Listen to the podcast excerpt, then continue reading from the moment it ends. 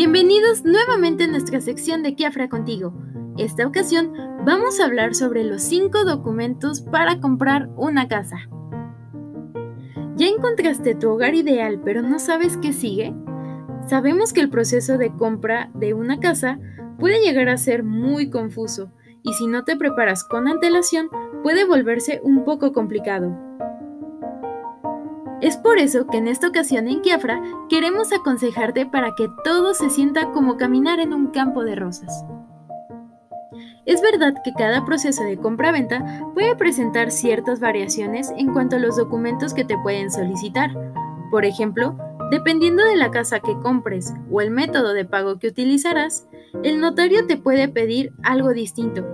Sin embargo, en esta ocasión te compartiremos una guía con los cinco documentos básicos que deberás tener preparados para que así puedas completar el proceso de compraventa de la manera más ágil y sin inconvenientes.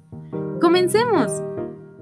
Los cinco documentos básicos que se deberán presentar para llevar a cabo tu proceso de compraventa son: el primero, el título de la propiedad.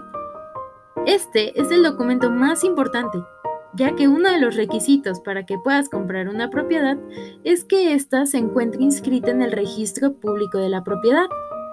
Con este documento, el notario podrá conocer quién es el propietario actual del inmueble en cuestión. Considerando este punto, es importante que tú como comprador te asegures que el título de la propiedad se encuentre en orden y que se le entregue al notario para proceder con la compraventa. El segundo documento son los comprobantes de pago.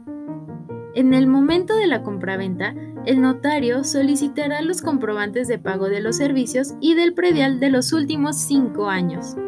Es verdad que estos los tiene que presentar el vendedor. Sin embargo, tú como comprador deberás fijarte que estén todas las boletas de pago, así como verificar que la propiedad está libre de gravámenes. El tercer documento es el avalúo vigente. Este documento también tiene que ser presentado ante el notario. Es de suma importancia que el avalúo de esta casa esté vigente, ya que en este documento se muestra el precio real de la casa tomando en cuenta las características y condiciones actuales de la vivienda.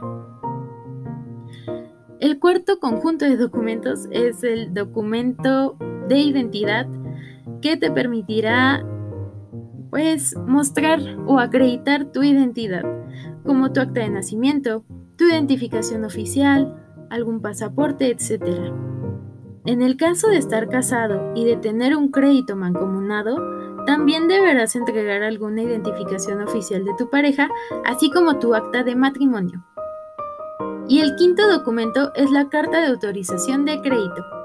Si decidiste sacar un crédito para la compra de tu casa, es importante que presentes la carta de autorización del crédito para manifestar que tu crédito fue aprobado.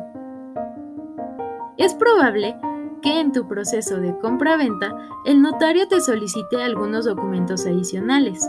Es por ello que te animo a que trabajes de la mano de un asesor inmobiliario para que te puedan apoyar en cualquier etapa y así puedas disfrutar de este proceso para la compra de tu hogar ideal.